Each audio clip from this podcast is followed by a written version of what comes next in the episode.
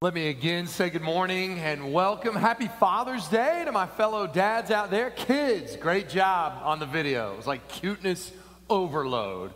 Well done. We are still in the series in Isaiah, and today we're going to be in the 12th chapter of Isaiah. Isaiah chapter 12. So turn in your Bibles or turn on your Bibles to Isaiah chapter 12. Kids, get your notes there, get, get ready. Um, we, I made the comment last week that Isaiah chapter 12 is pretty cool. It's you in the future, it's future you. If you are a Christian, if you are a blood bought, born again child of God, if you've been saved and ransomed and redeemed, then Isaiah is looking way off into the future, way off into our future. And he sees the day when Jesus sets up his kingdom fully. He says, Here's the song you're going to be singing. Here's what you're going to sing. Here's what you're going to say. So Isaiah 12 is looking in on the videotape of you in the future, and we don't know when that day is, but when that day comes, when Jesus returns, sets up his kingdom, this is what you're going to say. This is what you're going to sing. So we looked at the first half of that song last week. We're going to the second half this week. And I just want to say one word about um, I do recognize that uh, we're in chapter 12. I recognize that Isaiah has 66 chapters. And we've been in this a while, and we're just at 12. And so, just to, um, some of you are wondering, are we going to be in Isaiah till like 2027? And no, 2025. So, I'm, I, no, I'm kidding. We, we, we will be able to move more quickly through uh, some of the remaining, uh, uh some of the rest of the chapters, but 1 through 12 give you an overview of what the whole book is about. So, let's read the whole song again. It's not long, it's six verses. You will say in that day, when Jesus sets, sets up his kingdom and all is made well, I will give thanks to you, O Lord, for though you were angry with me, your anger turned away that you might comfort me. Behold, God is my salvation. I will trust and will not be afraid. For the Lord God is my strength and my song, and he has become my salvation. With joy, y'all will draw water from the wells of salvation. And you will say in that day, Give thanks to the Lord, call upon his name, make known his deeds among the peoples, proclaim that his name is exalted. Sing praises to the Lord, for he has done gloriously. Let this be made known in all the earth. Shout and sing for joy, O inhabitant of Zion, for great in your midst is the Holy One of Israel. You may recall a few weeks ago, and it, I think it bears repeating. One, to me, one of the most helpful ways to read Isaiah, and this will not only help you with the book Isaiah, but with a lot of the ancient prophets, is think of mountains and mountain ranges. Do you remember this? It's like the prophet is looking off into the future, and what he sees is one massive mountain. But as you travel through time, as you imagine seeing a mountain way off on the horizon, as you drive 100 miles, you realize it's actually a series of mountain ranges, a series of mountain peaks. You come to the first mountain, ah, and then you drive 100 miles more and you see there was a second mountain taller than the first, but okay. And then 100 miles more, there's an even taller mountain. But I see from way back here on the horizon, it looks like one mountain. That's helpful because as you're reading Isaiah, you sometimes wonder, why does he go from like, he'll prophesy something that's going to happen in like 50 years. And then in the next breath, like in the next verse, he'll say something that's not going to happen for like 700 more years. And then in the very next verse, he'll say something that's not going to happen for thousands and thousands of years. And he says it all as if it's one mountain. Because from his perspective, he's seeing the future one mountain. We're traveling through it. And though he was, in a way, he, in, inspired by the Holy Spirit, so in a way, he has the advantage. In another way, we've seen some of these prophecies and how they've been fulfilled as we've walked through history. So today, we're going to look at the final three mountains in all of history the third highest mountaintop. This is, guys, this is the praise song from the like new heaven, new earth, everything's set up, the kingdom. This is awesome. What are we gonna sing? The third highest mountain. The, the second high. Is that, is that me talking to myself through the monitors? This is so meta. It's like the Matrix. We're going to look. So, if you're a note taker, first highest mountain, uh, sorry, third highest mountain, then the penultimate mountain, then the ultimate mountain in human history. So if you're a note taker and you don't have like a device you're typing, but you actually have pen and paper, I want you to draw this. Kids, you ready? Give me three mountaintops, but make sure you do one, then do the second one a little bigger, then the third one the biggest of all. Got it? So we're going to talk about the third highest mountaintop in all of human history, then the second highest mountaintop in all of human history, then the goal, the telos, the, the end result, the, uh, the utter zenith of time and eternity, the point of everything, the highest mountaintop of all eternity. Sound good? Here's the first one. The first one comes from verses 3 and 4. With joy you will draw waters from the wells of salvation, and you will say in that day, Give thanks to the Lord, call upon his name. Give thanks for what? Because though you are angry, your anger turns away. So the third highest mountain, small, medium, large, right? But big, bigger, biggest. The, the, the third highest mountain is your personal salvation. Salvation. This goes, this dips into some teaching we did last week. You have to understand that, that, that like, it goes back to verse 1 I will give thanks because I was an enemy of God and he rescued me. He saved me, a sinner. So the third highest mountain is personal salvation. Now, if you look at this, you call upon his name, you give thanks. He saved me. There's some of you that might think, wait a minute, wait a minute. You're telling me that personal salvation, the salvation of a lost sinner, transferred from death to life, darkness to light, you're telling me that that's not the highest? That's not even the runner up? That's the third highest? Yes. Whoa, whoa, whoa, whoa. I thought getting a lost sinner saved, nothing could be higher than that. And I, I know what you mean. I agree with that. But listen, listen.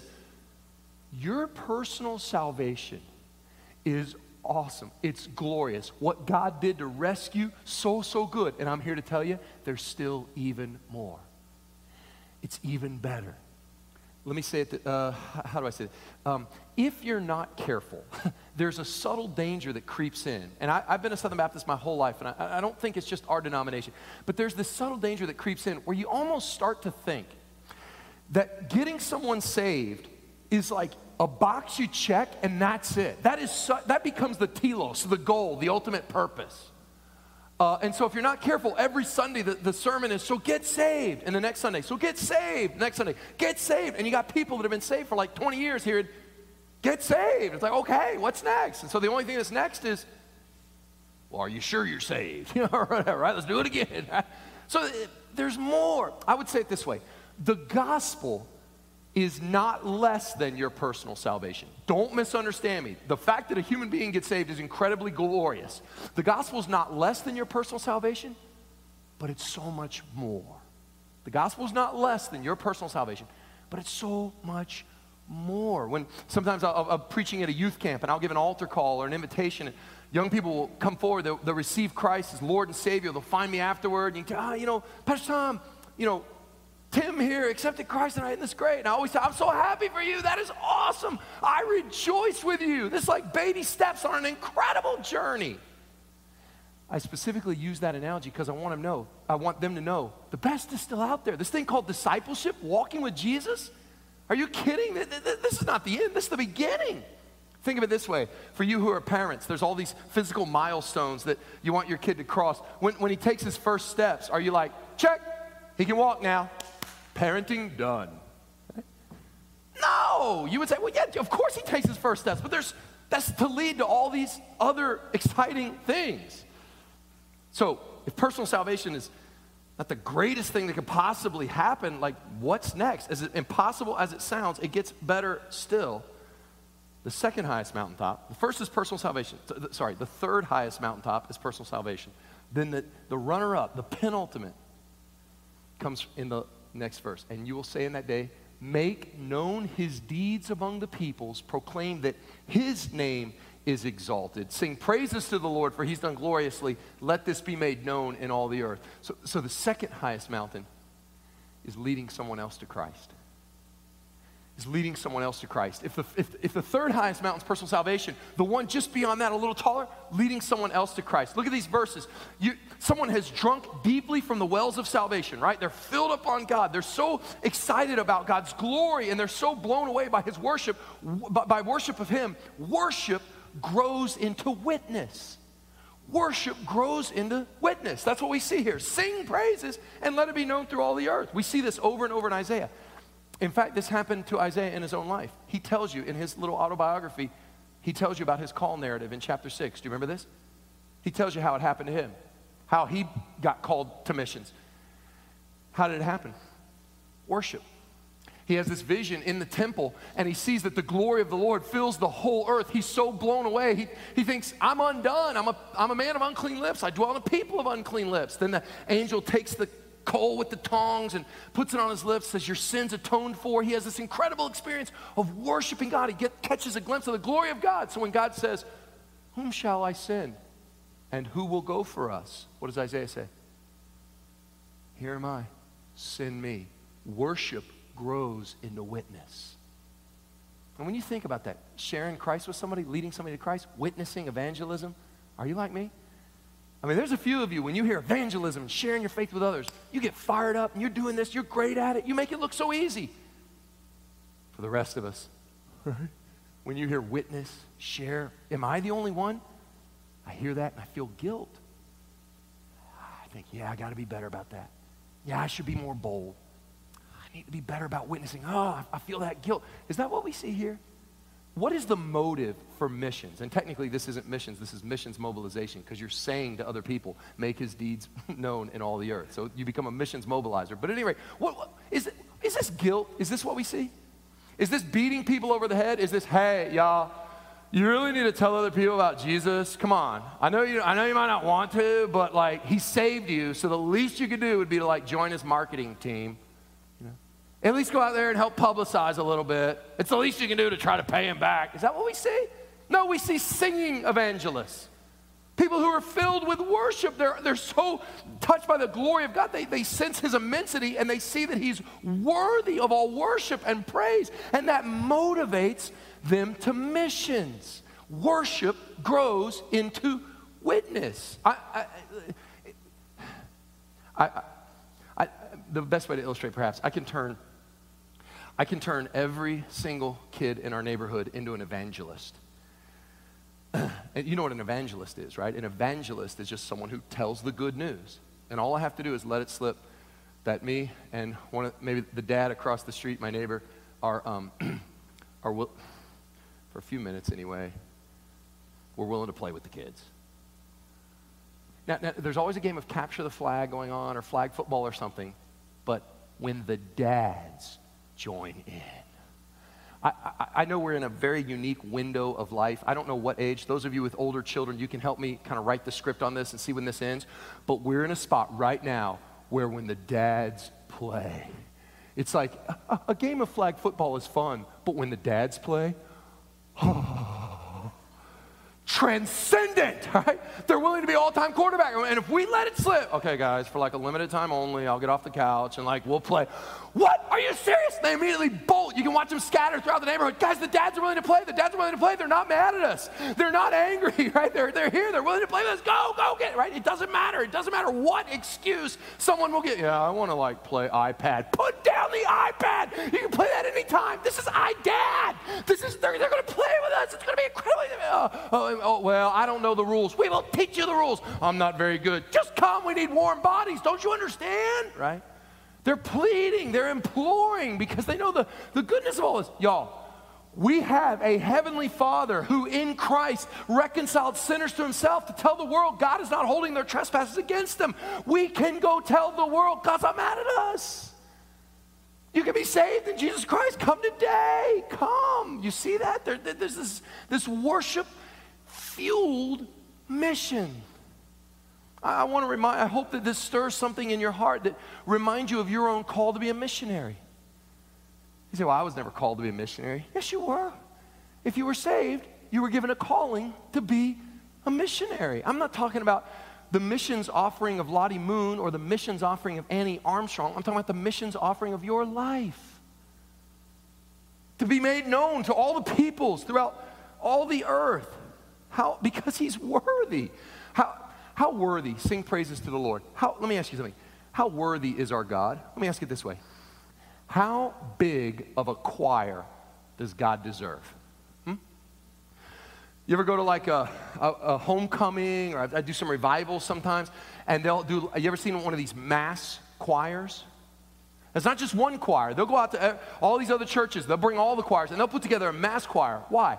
Because this is this is a special occasion. We need a choir worthy of this. Okay, how big of a choir does the Holy One of Israel deserve? Does he not deserve praise from the whole earth? Does he not deserve praise from every tribe, tongue, nation, and language? Is he not worthy of that much praise? That's missions. We do missions because He deserves worship from every tribe, tongue, nation, and language. We do missions because God Almighty deserves the praise of a billion Muslims who right now are robbing Him of worship, of the glory that's due His name. As John Piper says, missions exist because somewhere true worship doesn't. Missions exist because somewhere in the world, true worship doesn't. So we go to the ends of the earth to do what? To show that he's been he's done gloriously. Let this be made known. A couple things. One, I hope this reminds you of your call to missions. And two, I hope it stirs some young person's heart right here that God's calling you to the foreign mission field. Sometimes you read these reports, you hear about the decline of this, the decline of that. Oh, not as many missionaries, not as many clergy. All. I don't believe it. I just don't believe it. God's continuing to move and to stir, and He's going to touch a heart, maybe even right here in this room. And you, say, well, you know, you know this. If your mission field is where He has planted you. Do you understand? He wants a witness. Y'all, He deserves to tell about His glory, catch a vision, drink deep from the wells of salvation, and tell about His glory all around the world. Your mission field's wherever He puts you, from Honduras to Holly Pond, from Southeast Asia to Walmart. he wants a witness everywhere. Third highest mountaintop, personal salvation. The second highest mountaintop is leading someone else to Christ. So, what's the highest? At the end of all things, we're going to sing this song. What is, the, what is the zenith of time and eternity? What is all of history pointing to? Verse 6. Shout! And sing for joy, O inhabitant of Zion. Zion is uh, just another name for Jerusalem. Here, uh, uh, the prophet is imagining all the ingathering of God's people, and he speaks to them as if they're one person. Shout and sing for joy, O inhabitant of Zion, for great in your midst is the Holy One of Israel. That, the highest mountaintop this verse, and I believe the entire story of the Bible, turns our assumptions about religion on its head. Most people think religion is basically figure out God, figure out what God wants, and then do the right things or believe the right things so that one day we can float off and go to heaven and be with Him. And the Bible says, eh, nope, the storyline of the Bible is to show us the prophecy Isaiah is trying to say. The point of all things is not about how humans get to live with God, but Isaiah 12, 6, how God gets to dwell with us. So the, th- the, the highest mountaintop of all is what I call God's homecoming. God's homecoming. Personal salvation, leading others to Christ, and having the Holy One of Israel dwell in our midst. This is the extraordinary promise, which I believe starts in Genesis 1 and reaches its climax in Revelation 21 22. This is about how God, the whole, the whole narrative arc of Scripture, about how God desires to dwell with his people so that he will be their God and they will be his people. The point of Christianity is not about leaving this earth and floating off to some ethereal heaven, but a new heaven, new earth in which God can dwell with his holy inhabitants who are like him, who worship him in perfect fellowship. That's the whole narrative arc of Scripture. And in closing, I would like to walk us through that. I would like to walk through Genesis all the way to Revelation in just a few minutes. you remember Genesis?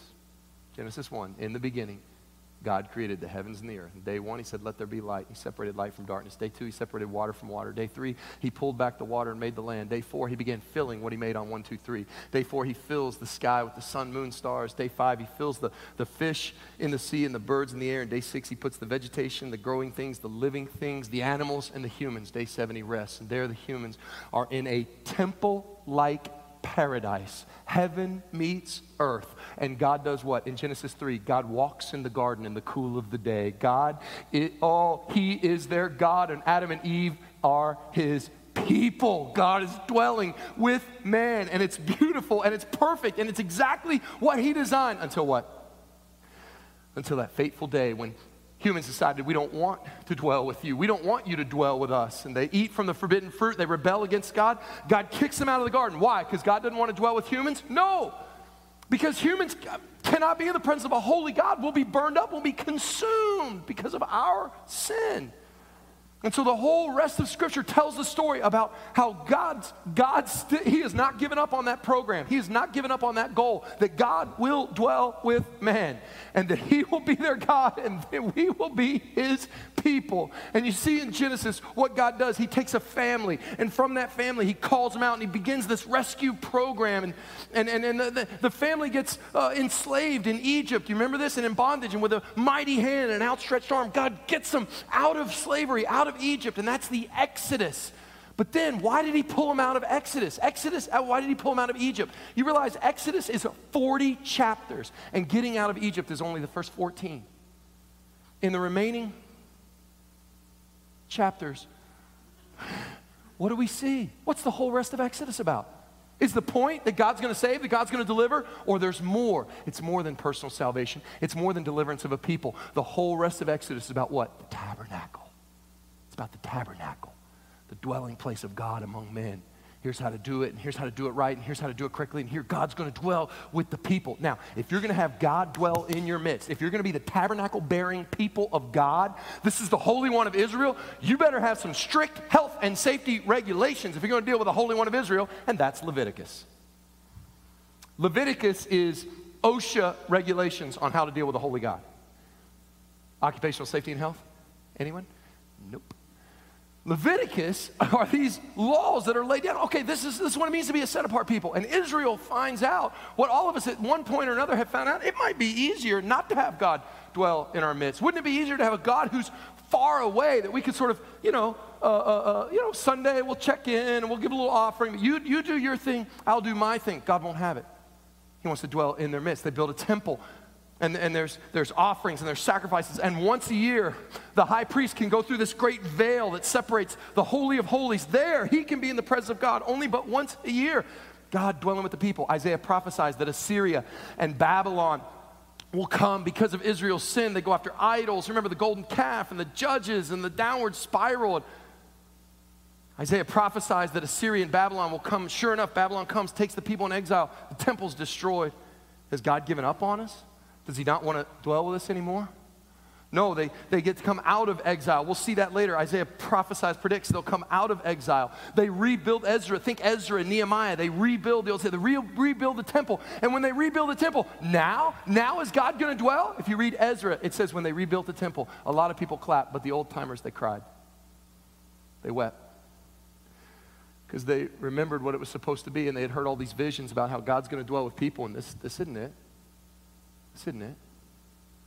And they go through these prophets, and now there's 400 years of silence. Has God given up on his plan to dwell with his people? Is Isaiah 12, 6 not going to come true? Then what? Then these four men wrote a biography of a young Jewish prophet. Their names were Matthew, Mark, Luke, and John. And they say that this was no ordinary prophet. They say that this was God dwelling with men. They each do it in their own way. Mark, they, they cite these passages about the temple and they cite these passages about how he's coming to dwell, and they ascribe those verses to this Jesus of Nazareth. John does it the most explicitly when he, when he says in the first chapter of John, and the word became flesh and what? Tabernacled among us. Your version may say dwelt, or it may say tabernacled. The Word became flesh and tabernacled among us. We've seen His glory. Glory is the only Son from the Father, full of grace and truth. Emmanuel, God with us. And Jesus is how God is going to be able to dwell with His people again. You know, He grew up, He lived a sinless life. And then he died a sinner's death on the cross for you and for me. And there, at his death, you remember this? In Mark, even at his death, we see what's happening. God is breaking through. He, he cries out on the cross. He breathed his last. And when he breathed his last, you remember this? The curtain of the temple that separated the presence of God, the curtain of the temple was ripped from top to bottom as if God was saying, Well, we won't be needing this anymore. Because why? Because Jesus is alive. He's now in our midst. In fact, after the resurrection, he shows up at John 20 in the upper room. He sees his disciples, and look at the bottom. Jesus came and stood in the midst and said to them, Peace be with you. And then at Pentecost, you know, he creates for himself a people. He breathes on them the Holy Spirit. So that, so that look, look at 1 Corinthians. Don't you know that you yourselves, as in y'all, y'all plural, are God's temple and that God's Spirit does what? Dwells in your midst. Right now, God is abiding with his people by the Holy Spirit, but there's coming a day at the end of all things. Just like Isaiah in the Old Testament, there was a prophet in the New Testament named John who was allowed to look into the future. And at the end of the Bible, look at what John sees in Revelation 21. Now, I saw a new heaven and a new earth, for the first heaven and the first earth had passed away. Also, there was no more sea. Then I, John, saw the holy city, New Jerusalem, coming down out of heaven from God, prepared as a bride adorned for her husband. And I heard a loud voice from heaven saying, Behold, the tabernacle of God is with men, and He, which is something that's been planned all the way back in Genesis and he, which was his heartbeat from the beginning, and he at long last, and he finally, and he at infinite cost. It cost the death of the only begotten Son, but now he will dwell with them. And they shall be his people God Himself will be with them and be their God. That's the highest mountaintop in all of human history. That's where this whole thing's going. To have God dwell in our midst. Do you know what it costs for a holy God to be able to dwell with redeemed people? You know what it costs, don't you, Christian? You know. It wasn't an offering you could bring, it wasn't the blood of a goat or a lamb the only begotten Son had to stretch out his arms and die for us in our salvation so that that verse can be our future. Isaiah 12, 6 can be true, that that's, that's what's coming. A new heaven, new earth, and God will be. There won't even, you look, John looks around and goes, Man, this is beautiful. New heaven, new earth, it's awesome. If all this is so glorious, I can't wait to see the temple. He says, Yeah, there's not one. Because the glory of the Lord fills every square inch of this place. I'm dwelling in your midst. You don't have to come meet with me. I'm just here in perfect fellowship, a restored and renewed Eden. Mm. There was a, a Christian song that came out when I was in college by Third Day, and it was called Love Song. And it's an oldie, but I love this one. He, it, the writer of the song imagines Jesus saying this to people, and he's imagining like all these cheesy love songs, you know, like, like oh, you know, what a guy would do for a girl and all this romance. He'd climb this mountain and walk across the sea and all this stuff. The problem is they never do it. They never follow through. And G- this is as if Jesus is writing this to his people. He says, I've heard it said that a man would climb a mountain just to be with the one he loves. Well, how many times has he broken that promise? It's never been done. Well, I've never climbed the highest mountain, but I walked that hill to Calvary just to be with you. I'd do anything. There's no price I would not pay just to be with you. I'd give anything. I would give my life away. And that's what he did for you and for me. So that God would dwell with us, he would be our God, and we would be his people. Let's pray. God, grant that if anyone is hearing my voice in this room or online right now that does not know you, that today would be the day of their salvation. That they would see your glory and your goodness. They would know that you love them, that you are not angry at them, nor holding their trespasses against them because of Christ. So save today, God.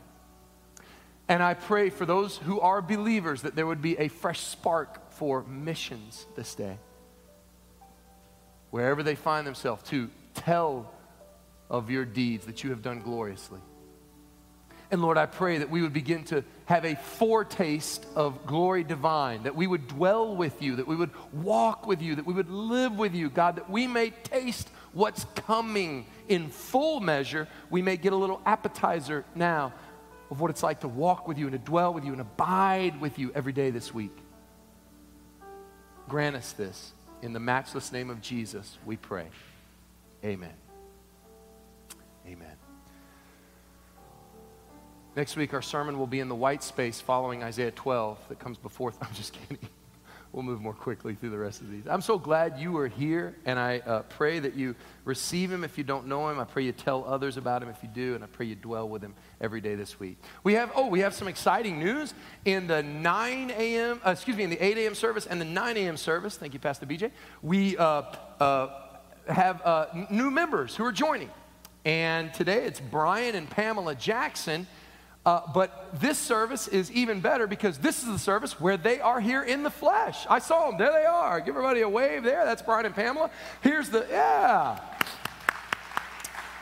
Here's the photo of the happy couple. They, uh, Scott has had a chance to meet with them, Pastor Scott, and they are certain of their salvation, born again, both baptized by immersion, and they're coming to unite with Coleman First Baptist by letter from Union Chapel Baptist Church. They've moved here and we are so excited. And not only excited uh, that we get to vote them in, but get to have them here in our service. Now, I long for the day when we can come and give handshakes and hugs, and we will do that. We will set that up um, today. Obviously, we, you know, we can't do that, but uh, uh, I'm so excited for you and grateful for this step of faith that you two are making.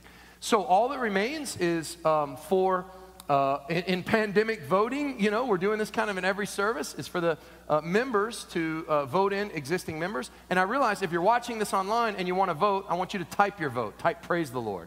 Okay, so you just type it in. And uh, here we go. So if you uh, rejoice with your pastoral staff in welcoming Brian and Pamela Jackson into the full membership and fellowship of Coleman First Baptist Church, raise your hand or type your vote and say, Praise the Lord. Praise the Lord. An overwhelming majority there. God bless you. We welcome you into our membership here at Coleman First Baptist. Pastor BJ will have our benediction slash offertory. Thanks so much, Pastor Tom. Would you stand to your feet all across the room? We'll have our benediction uh, offertory. Uh, here to my right, your left, you're going to notice these three exits here. Uh, each of those exits, you're going to see a little offering box there if you need that. I know many of us give online, but we'll make that available to you. We hope you have a great week. Happy Father's Day. Our thoughts and prayers go out to the many people whose fathers have gone on to be with the Lord, grandparents, and things like that. We know it can be uh, an emotional day, so we uh, pray for you and love you.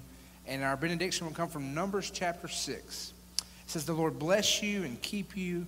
The Lord make his face to shine upon you and be gracious to you. The Lord turn his face towards you and give you peace. And all God's people said, Amen. We love you. Have a great week.